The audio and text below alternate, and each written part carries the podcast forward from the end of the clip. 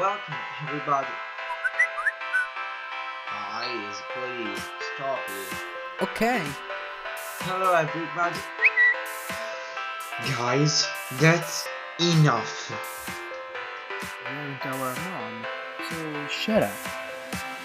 Yes, but now you two will learn a very valid lesson.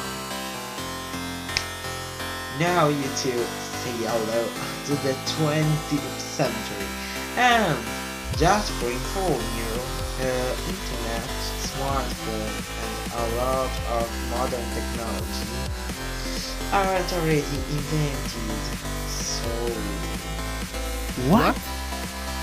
My phone won't turn on. Do you know in which era we are? And in this era was born a lot of important novelists like Ian McEwan. He wrote uh, um, The Cement Garden or um, The Comfort of, of Strangers and uh, other beautiful books. Also lived George Orwell, the most known, profound anti-utopian novelist who wrote The Animal Farm and uh, 1984. I don't know nothing about these two people, but I think that I know is that in this era was created the radio and the fax, and with this I can chat with everyone I want. nice meme for the 20th century. Guys, you are impossible. Okay, listen up. I'm tired of you. Now I think you in the 1000 and 1800.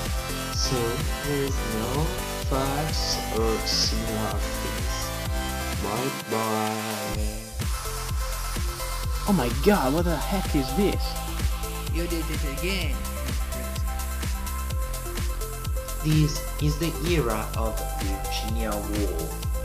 Mrs Dalloway and uh, To the Lighthouse are only some of her principal compositions, and we are talking about only few words.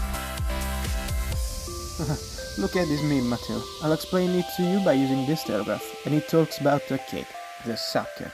You are in the era of Shakespeare, an English poet and a writers. He wrote a lot of plays and sonnets. In this age, people which would write some poem, to make know them, they publish in a serialized magazine, or maybe they sent heralds to sing in for the chorus. So I asked one herald to deliver to Giacomo this beautiful meme. Sorry, but I can't go ahead with you. I'm leaving. I'm quit. Do what you want. Bye.